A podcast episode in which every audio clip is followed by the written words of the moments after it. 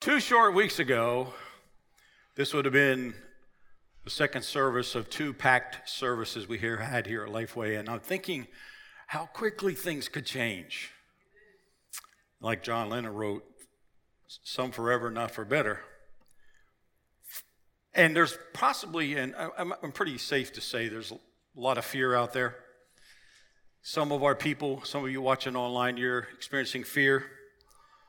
And uh, all of us are experiencing uncertainty. How long is this going to last? Is it two weeks? Is it longer? God dropped a scripture in my uh, heart the other day about what's going on in our culture and what I want to share with you today. Not the message, but kind of like the preamble. And it's all the way back in an obscure little prophecy in the Old Testament called Habakkuk. It's uh, three little chapters. Israel experienced similar times. They were uh, under siege and being uh, taken over by the Chaldeans, and there was a lot of uncertainty. They were holed up in their homes for fear. Um, there was shortages of basic life staples, kind of like what we're feeling today. Here's what he ended that book with this wonderful song of praise.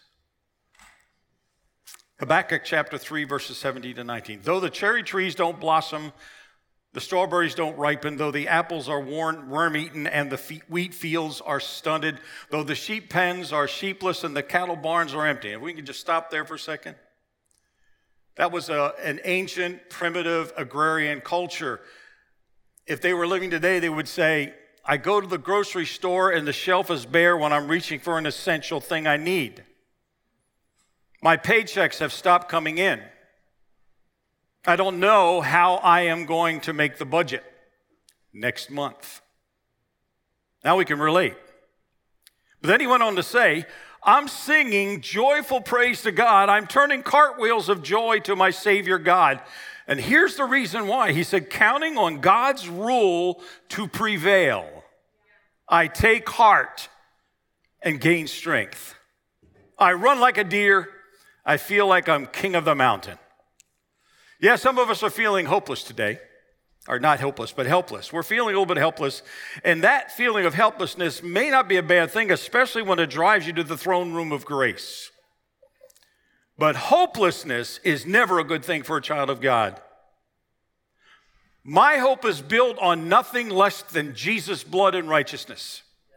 I dare not trust the sweetest frame but wholly lean on Jesus' name. When darkness veils his lovely face, I rest on his unchanging grace. Through every high and stormy gale, my anchor holds within the veil. His oath, his covenant, his blood support me in the whelming flood. And though all around my soul gives way, he then is all my hope and stay. When he shall come with trumpet sound, Oh, may I then in him be found, dressed in his righteousness alone, faultless to stand before the throne. On Christ the solid rock I stand. All other ground is sinking sand. All other ground is sinking sand. That's where I am at today. I'm not trying to make light of your fears and your uncertainty because I feel some of that myself. But I remind myself daily by getting into his presence where my hope comes from and where my anchor exists. And I feel like all things are going to work together for good because we love God and we're called according to his purpose. We want you to let us know if we can help you. I know we're disconnected from literal presence and, and social interaction, but we are obviously able to connect uh, digitally like we are this morning. Shoot us an email, uh, get, call the church officers, any way that we can help you. And, uh, and I also want you to reach out to one another. I mean, if we can reach out and go, go online for a service, we can find ways to connect with one another on social media and through phone calls and text messages. Let's stay connected. I want to pray for you right now before we start the message. Would you bow with me?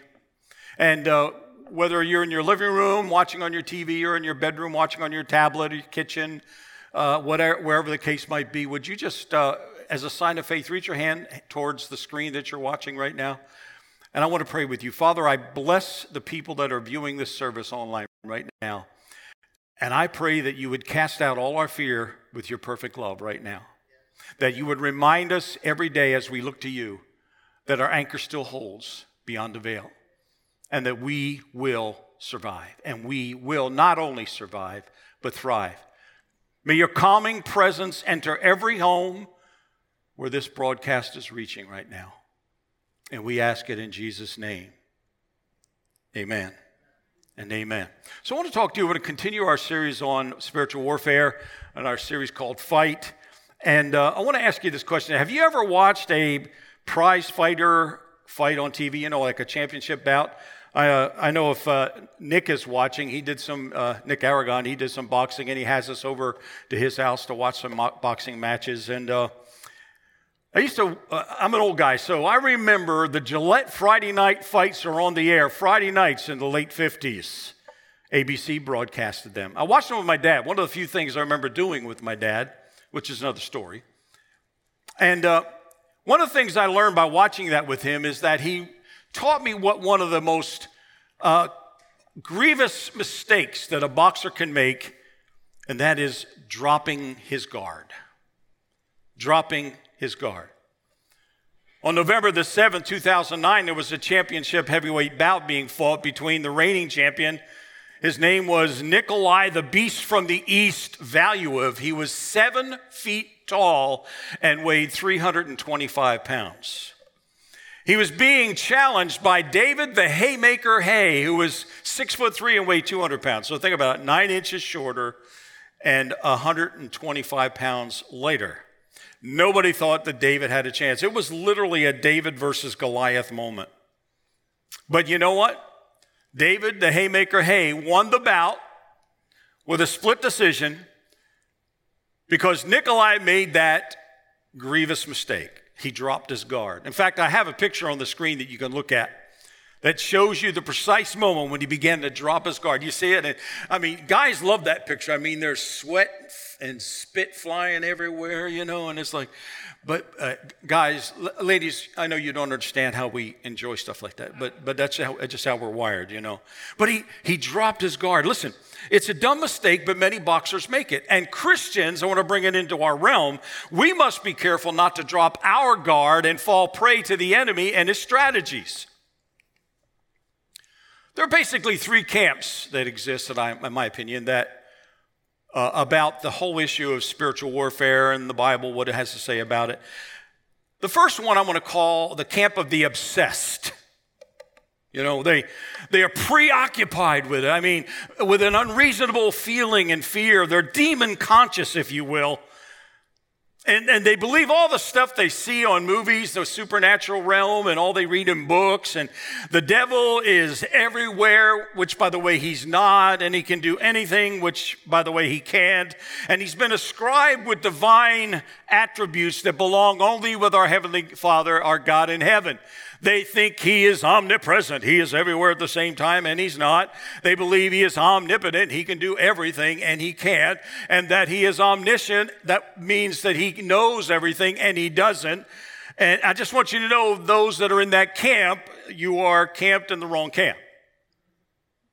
When we first started our ministry back in the in 1980, about two, three years in, there was a lady came to church and wanted to know if she could come over visit my wife at the parsonage. And uh, we found out during that visit that she has some very strange views on this subject.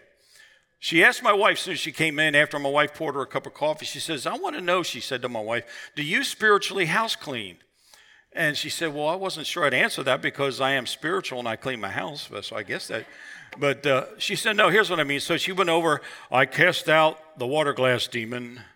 I, I cast out the doily demon, and all of a sudden, my wife, I wasn't there, by the way, but her, uh, I would imagine her eyes got big and she's thinking, how can we cut this meeting short, you know? That's the obsessed. But there's a second camp, and that's the oblivious. I mean, I mean, those are the people that pay no mind to it. They're unconscious and aware of it. And undoubtedly, in fact, I know it from firsthand experience, this series has undoubtedly made some of our Lifeway family members a little uncomfortable. They would rather remain oblivious, considering that ignorance just might be bliss when it comes to this. Kind of like the proverbial ostrich that hides its face in the sand. You know, one of the greatest weapons that Satan uses against us is our ignorance. He wants us to take him lightly or not at all to ignore him. But then there's a third camp, and this is the one I belong in, and I belong to. I want to encourage you to join me in this camp, and that's the camp of the observant. You're not obsessed, you're not oblivious, you're observant. That simply means that you are quick to notice and perceive. You're living a balanced life. You don't go around demon conscious, worry about devils on a water glass, and you're not uh, ascribing to the enemy divine attributes that do not belong to him. But you are well aware of the fact that the enemy is real and he has dangerous weapons and he executes a real and deadly strategy. And we have to be what Peter said in 1 Peter 5 and 8 be well balanced and always alert because your enemy, the devil, roams around incessantly like a roaring lion, walking about and looking for its prey to devour. And what Paul said in 2 Corinthians chapter 2, verse 11, he said, Make sure you stay on the path of forgiveness so that you would not be exploited by the adversary Satan, for we know his clever schemes. The entire New Testament is presented, in my opinion, in, an, in a warfare motif. From Matthew to Revelation, the language of warfare can be found. I mean, Jesus said in John 10 and 10, I'm just picking, nitpicking just verses here or there, but Jesus said, the thief, referring to Satan, he comes to steal, to kill, and destroy.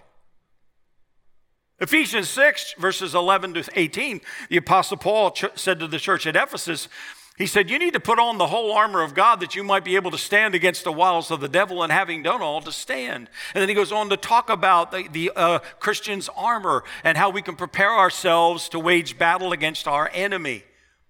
Paul said to the young and busy pastor at Ephesus in 1 Timothy chapter 6 verse 12, he simply said, "Fight the good fight of the faith." And he said in the second letter chapter 2 verse 3, he said, "Endure suffering like a good soldier." But perhaps the most enlightening passage of all regarding the subject for me is found in 2 Corinthians chapter 10 verses 3 to 5. Here's what we find. For although we live in the natural realm, we don't wage a military campaign employing human weapons, using manipulation to achieve our aims. Instead, our spiritual weapons are energized with divine power to effectively dismantle the defenses behind which people hide. We can demolish every deceptive fantasy that opposes God and break through every arrogant attitude that is raised up in defiance of the true knowledge of God. We capture, like prisoners of war, every thought and insist that it bow in obedience to the, anointed one. Ladies and gentlemen, to, to claim that the Bible does not claim uh, d- does not present warnings and content about spiritual warfare is kind of like saying the Betty Crocker cookbook does not contain recipes. The Bible teaches us that there is one problem sin. The Bible teaches there is one villain Satan. The, teaches, the Bible teaches there is just one hero. His name is Jesus.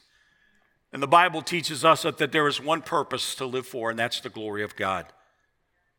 So this morning I'm going to do two things with you. I want to share a couple of observations about spiritual warfare that I've accumulated along my 45 year journey. And then I want to end with three strategies that I would like to suggest for all of us for combating the enemy's attacks. Observation number one our enemy is ruthless, cunning, and dangerous. Just, just settle out for that for a moment. Settle on that. The thief doesn't come but for to steal, kill, and destroy. That sounds like dangerous stuff. Satan is not some kind of stupid imp with no common sense.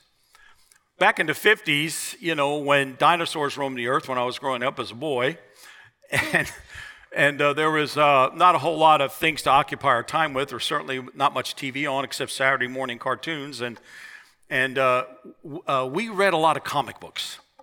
And of course, I read all the superhero ones. You know, I read Superman, Batman, uh, you know, Green Lantern, The Flash, uh, you know, Incredible Hulk, all those. But there was one that came out in 1957 that I read a little bit, bit while I was out. It was called uh, Hot Stuff the Little Devil and His Friends. Now, I want you to picture this. It's, it's a little baby demon, right? And he's plump and he's, well, he's kind of all red and he's got horns on his head. He's got a tail with a point on the end. And he's got a pitchfork and he can belch fire anytime he wants. And he's wearing a diaper, which, by the way, the comic book writer wanted us to know was made of asbestos. Crazy, right? But he was ornery and he, you know, like I am sometimes. My wife can tell you that. But he, uh, but he, I don't know if you heard that, but my wife's here and she amen that. She, that's usually the loudest amen I ever get from her when I'm talking about my orneriness. But, uh, but, but sometimes you go around doing good deeds. And it's amazing how culture can form an opinion about our arch foe that can either cause us to be overly panicky or to let down our guard. Our enemy has been developing strategies for thousands of years. He's called the anointed cherub. He's called the God of this world. And that doesn't sound like little hot stuff to me. As such, he is patient. Oh, yeah, he's patient. He will lay the foundations of failure in your life that may take years to materialize. I want to give you several uh, I, I want to give you one of several ways that that happened in my life. So, in 1962, I'm 12, my brother's 10, my, our little sister was just born, was only six weeks old. My mother had enough with my uh, father's infidelity and lack of responsibility, and she said, I had enough, I'm leaving him. So they split up. That was the summer of 1962. In the fall, September, I went back to school. I started seventh grade. I was the only student in my seventh grade class who was not living with both biological parents. Hey, it was 1962, it was a different world back then. Those seeds of insecurity, uncertainty started to get sown in my life. I started to feel like and consider myself an outlier, the, out, the odd man out. Those seeds germinated over time and began to bear fruit. For instance, when I was around 15 years old and a lot of the chaos, we were living in Florida for about a year. And uh, I joined a gang, if you want to call it that, a, group of juvenile delinquents that are a little bit older than me, and they accepted me and they brought me into their little family. They all had juvie prison tats, you know, tattoos. And so I wanted to look like them, so I tattooed myself. A little help from my brother because I am right handed, and, and uh, the ones on my right hand and my four right fingers, uh, my brother did, the rest I did and uh, still the outlier, still the odd man out. I dropped out of high school about a year later at the age of 16. I always would keep my hands in my pocket, you know, at some point in my life because I didn't want anybody to see those silly tattoos. Ten years after those tattoos were put on, and you know, about the age of 25, I accepted the Lord Jesus Christ, my personal Savior. Our family became a Christian family. I was born again but some of the baggage of the old life made its way into my new life. Five years later, I am at the age of 29, I'm pastoring my first church. I threw myself into the community, and, uh, and as a result, uh, no one more surprised than me that the local ministerium elected me to be president of the ministerium my first year of my first pastorate. One time, again, I keep my hands in my pocket and, you know, and walk around like this and hoping no one sees. You know, the long sleeves can cover the one on my arm, right? But the ones on my fingers. By the way, you guys that have tattoos, you gals that have tattoos, that, that's not a statement about what you've done with your bodies. I'm just saying culturally back then it was a whole, whole different world. Now great grandmas get tattoos. You know what I'm saying? That's fine. It's fine with me. You know, I'm just ahead of the curve. You know what I'm saying? It's like you know. So uh, so one time the ministerium was having a breakfast. And I'm sitting down at the table waiting for uh, our breakfast to be served. All the, I don't know, it was about 20, 25 ministers from the town were there. Who sits down right next to me? Then the Reverend Dr. Lawrence R. Chotiner, the president of the Presbyterian Church. I mean, the pastor of the Presbyterian Church. And I'm thinking to myself, how am I going to eat my breakfast with my hands in my pocket? I figured out the only way I could do that was literally eat like a horse. And I wasn't going to do that. I mean, I do have some pride. Still the odd man out, still the outlier. So I reached with my left hand to pick up my fork, and immediately Dr. Chartner sees my fingers, grabs my hand, and loudly says, What is that on your hand? Everybody in the room stopped their conversations to look to me. I cannot, I mean, I'm just retelling that story for you about 40 years later, still makes my blood curdle. Still the outlier, still the odd man out.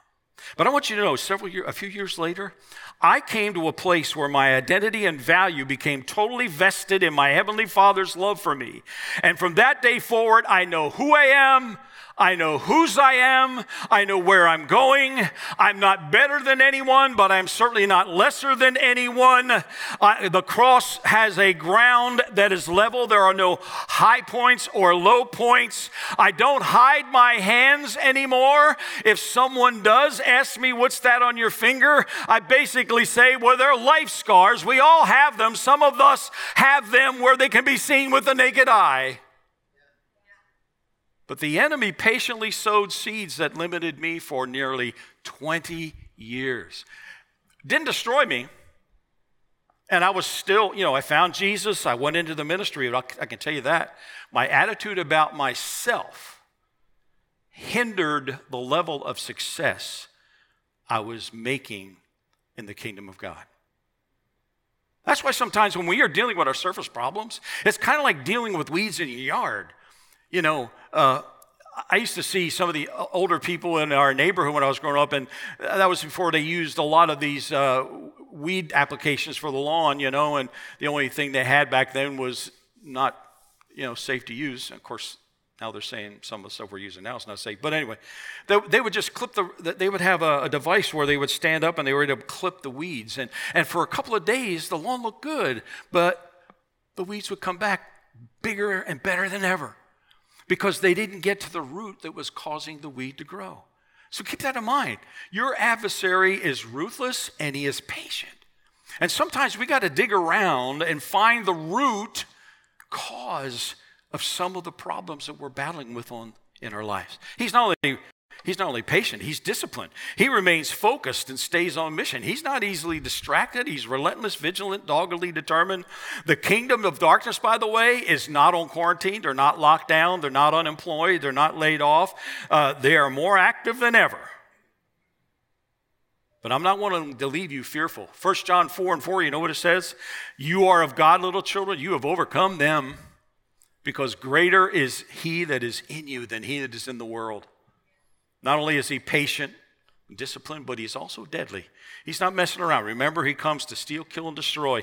We would be wise to remember that physical and biological death are not the only deaths that can occur to us. Marriages can die, relationships can die, hope can die, joy can die, trust can die. And I want you to know the enemy is after all those things that make your life secure. I'm not trying to frighten you, I'm just encouraging you to come over to the camp of the observant. Observation number two our enemy doesn't care who, he gets, who, who gets hurt in his efforts to achieve his true objective. There is no Geneva Convention, Convention for spiritual warfare. There are no war crime tribunals. If you're waiting for a fair fight, you're going to be waiting for a very, very long time. Satan doesn't care who he hurts to achieve his demonic purposes. He'll go after you, go after your spouse, your children, your parents, your siblings, your friends, your relationships, your pastor. Nothing is off limits. He's out to hurt God, but God is unhurtable, right? He's God. So what does he do? The next best thing, he tries to hurt that which God loves. See, everybody in this room knows this, especially those of us that are married and have children. You can throw a lot of stuff at me, do a lot of things to me, say a lot of things about me, and sometimes, most of the time, it'll roll off my back like a water on a duck, you know. But you mess with Nancy, we's got a problem. You mess with my two children, my five granddaughters, and my four great grandchildren. You know what I'm saying? Some of my closest friends. All bets are off. I will willingly lay aside my sanctification for five minutes to do what comes naturally.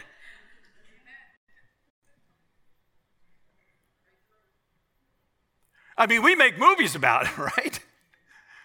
I mean, uh, Liam Neeson in the series about Taken, you know, uh, and then there's uh, years before that, Mel Gibson did one called Ransom. And those of us that are as old as dirt remember Death Wish, 1, 2, 3, 4, 7, 9, 20, you know, where Charles Bronson was in that. And, and you know, the common theme with all, all those movies? Those guys were kind of like gentle and meek and mild and could take a lot of stuff. But once you mess with anybody in their family, their wife or their daughter, yeah, I'm, I, I'm going to end you. Observation number three. Our strategy must include both defensive and offensive elements. It's one thing to stand your ground and defend yourself when the enemy comes after you and those you love. By the way, that's a very good place to start if you're not engaging this at all. But it's a whole other thing to go after the enemy. We've got to go after them. Bill Lippman preached an awesome message last week on pulling down strongholds. And he reminded us that David did not wait for the Jebusites to come out of the city of Jerusalem or open up the gates so that they could conquer the city. No, David found a way to penetrate the stronghold, the, the, the, the fortification of the enemy, and bring that enemy down, destroy it from within. Here's what Jesus said to Peter in Matthew chapter 16, verses 18 and 19. And I say unto you that you are Peter, and on this rock I will build my church all right, that's kind of a stationary thing. But then it said, and the gates of hell shall not prevail against it. And I will give you the keys of the kingdom of heaven. And whatever you bind on earth will be bound in heaven, and whatever you loose on earth will be loosed in heaven. So, in those verses, we see an offensive strategy and we see a defensive strategy. Gates are stationary, they refer to strongholds, walled cities, if you will, of the enemy. We are to take it to the enemy. Not just sit there and kind of hunker down and hide and hope the enemy doesn't figure out where we live. Now, let's take the remaining few minutes we have together and talk about some strategies. There's a lot of strategies that are valid and biblical and successful. I'm just going to deal with three that work best for me. I don't, I don't ignore or neglect the others. I just say these are the three I focus on, all right? So, you know, Bill Lippman last week in his uh, message, you know, what he told, told us about uh, pulling down strongholds, he said, turn a deaf ear to negative voices. And then he said, open your eyes to new choices. And that's what I want to do right here. I want to open your eyes to new choices in spiritual warfare. Here it is. Uh, number one, focus on presence more than power. This is how I fight my battles. A couple weeks ago, Jimmy was recounting the story of David and Goliath. And nobody tells a story here at Lifeway like Jimmy Nyman, you know? I mean, we watch with bated breath and listen with bated breath and watch on the edge of our seat because not only is he a good storyteller and a solid biblical preacher, he's been known to break out on the moonwalk once in a while. You know? What's not to like about that? But remind, I want to remind you just a couple of verses that he covered, not to rehash the whole thing. But in second, 1 Samuel chapter 17, verse 45 and verse 47, when David runs out to meet Goliath, David shouted in reply, You come to me with sword, spear, and javelin. I come to you in the name of the Lord Almighty, the God of the armies of Israel, whom you have defied. And everyone will know that the Lord does not need weapons to rescue his people. It is his battle, not ours. The Lord will give you to us. The prophet Zechariah said, This is what the word of the Lord is to Zerubbabel in chapter 4, verse 6. It's not by might nor by power, but by my spirit, says the Lord of hosts. You know, some of the celebrated warfare strategies that I've seen, I'm a, I started out in the Pentecostal church, and so I'm a charismatic, evangelical, Christian in the Lutheran church. I guess I'm Methodapticostal, something like that. But some of these warfare strategies are rooted in sinful, misplaced pride. Bring it on, devil. You don't scare me. Gosh, talk about a fool's errand. I had a post on Facebook the other day about this COVID 19 stuff, you know, and, and one of my friends on my Facebook uh, page uh, posted this. I'm going to quote it uh, deliberately without naming the person in the event that they might be listening. And if they are, I didn't, you got to love me, God said so. It says here, I beat influenza. I also beat salmonella a few weeks before. Bring it on, COVID 19. Wow, I read that and do I walk around in terror and dread about COVID 19? No, but I'm very mindful it's one way that the enemy can attack my life. And I'm not going to let down my guard. I'm not going to be a Nikolai, the beast from the east, Valuev, and let down my guard and let a little peeps, pipsqueak knock me out.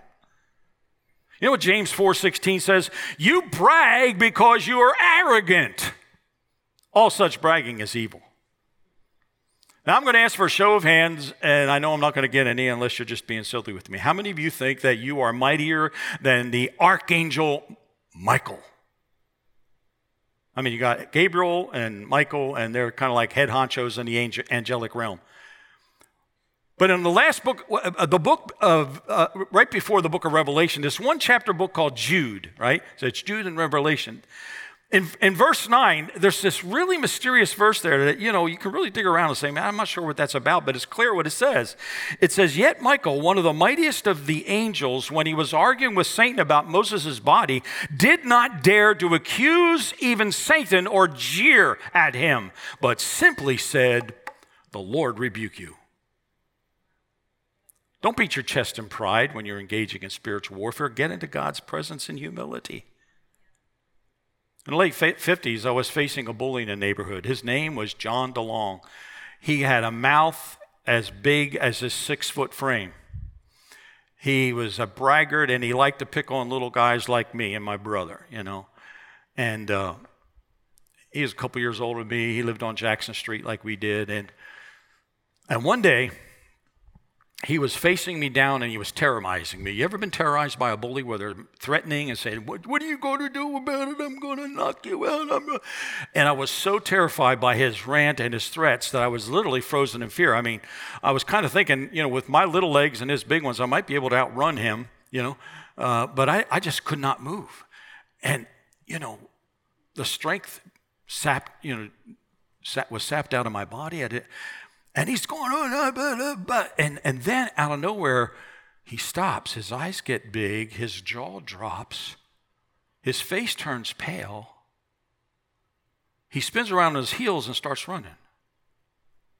Now, silly me, I'm thinking, that's what I'm talking about. Finally, somebody realizes how bad I am. Until I turned around to only realize at that moment that my father walked up behind me during this rant that he had overheard outside. And just two feet behind me, just stand there and stood there and stared down my bully.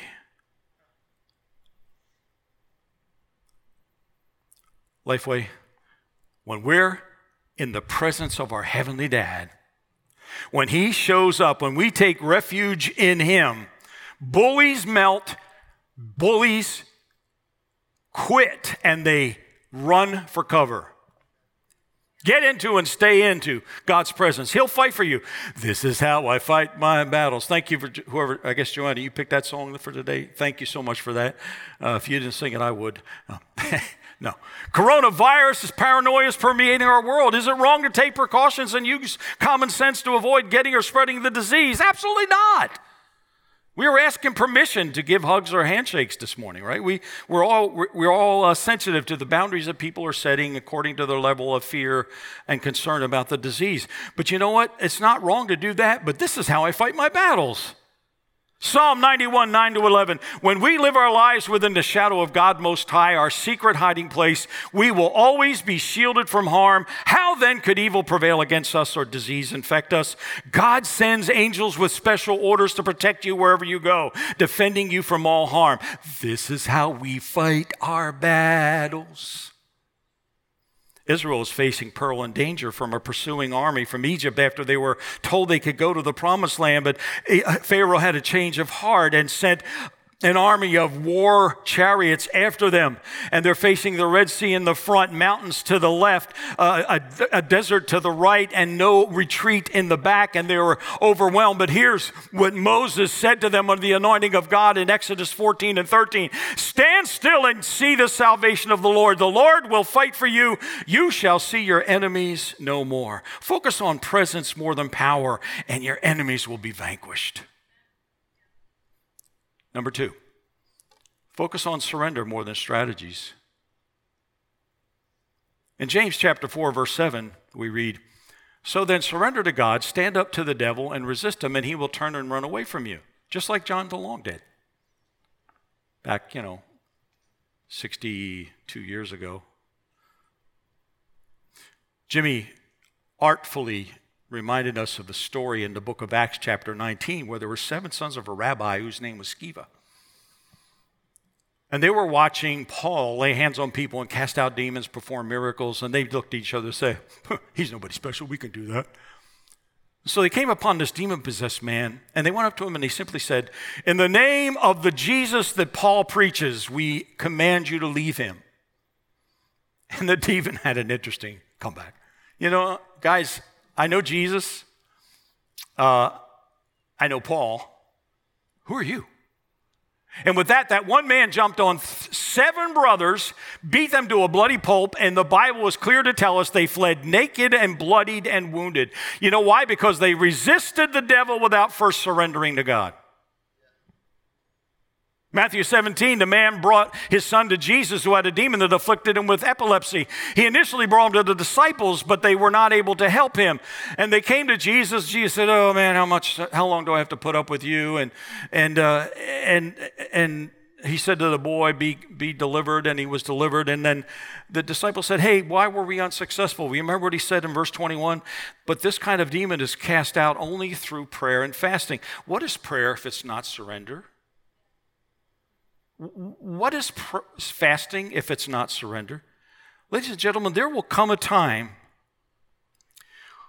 in your spiritual walk and mine when we will encounter opposition that requires more than our cleverness and our arrogance and our bravado. And instead of beating our chests in pride, let's surrender in humility. The best strategy in the time of battle is to get on your knees and complete surrender to the one whose name is above all names, our conquering King, Jesus Christ, the Anointed One.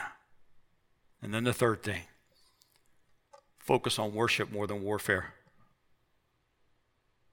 Now, please remember, I'm not saying don't focus on warfare. I'm just saying focus on worship more than warfare. I'm not, it's not either or, it's both and. Fall of the city of Jericho in chapter 6 is interesting, isn't it?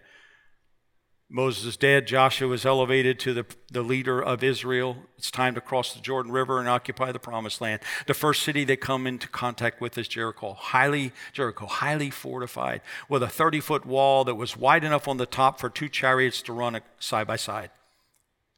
Impenetrable. God says, I have a strategy for you. And they're ready with their military weapons and stuff. So, oh, no, that's not what it's about.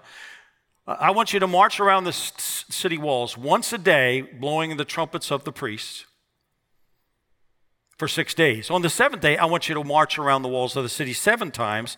And at the end of the seventh lap, I want you to blow the horns and shout. They did exactly that. And when the shout went up, the walls came down. They lifted God up, and the walls came down. Focus on worship more than warfare. I want to link two scriptures together as we wrap this up this morning and close. We're, we're moving into the, the invitation stage here. I was praying and meditating. A lot of times I wake up in the middle of the night and I'm not one to turn the TV on because I can figure something out more meaningful and productive to do. And so I'll just lay there and meditate, think about my message. And um, these two scriptures that I had never heretofore linked together became a part of a strategy. Psalm 68 1. Let God arise, let his enemies be scattered. And then a Quote from Jesus in John 12 32. And if I be lifted up from the earth, will draw all men unto me. When we focus on worship more than warfare, when we realize that worship is warfare, two things can happen simultaneously. The enemies of God can be scattered, and those who need Jesus will be drawn to him. And for you that are listening online this morning, even you in the auditorium, the few that we have here, it'd be hard for you to argue against the fact that we have lifted up Jesus this morning. I love worshiping here at Lifeway. I love being a part of the team. I, am just so privileged and honored. But I just love the way we worship. We've worshiped him and lifted him up with the preaching of the word. I haven't preached you my own ideas and theories, I've given you the word of God. As a result of that fact, I realize there's some of you that are listening this morning, they're feeling drawn as we lifted up God so the enemies will be scattered, and we've lifted up Jesus so he can draw you. Can I encourage you, please don't resist what you're feeling in your room right now? I know you're scared. I know you're uncertain about the future. All this isolation is not good for anybody, but especially you. Don't resist, surrender. If you're ready to accept Jesus as your personal Lord and Savior or rededicate your life to Him, I believe someone told me that they're on that screen that you're watching from. There's that raise your hand uh, icon that you can click or something. Let us know you're going to do that. Let us know you're going to be praying this prayer with us right now. Let's bow and pray. All you folks here in the auditorium, would you repeat this after me? Would you repeat this after me? Those of you that are watching online. My Heavenly Father, I come to you in Jesus' name, just as I am, broken and stained with sin. I need a Savior, and I believe that's you. Come into my life, cleanse me from all unrighteousness, fill me with your Holy Spirit and empower me to live a life that honors you for the rest of my days. Right now, I confess that Jesus Christ is my Lord. And I believe in my heart that He has risen from the dead. And according to your word that never lies, Romans 10 9 and 10 according to your word, I am saved, I am forgiven, and I have been given a new life. Thank you, Jesus. Amen.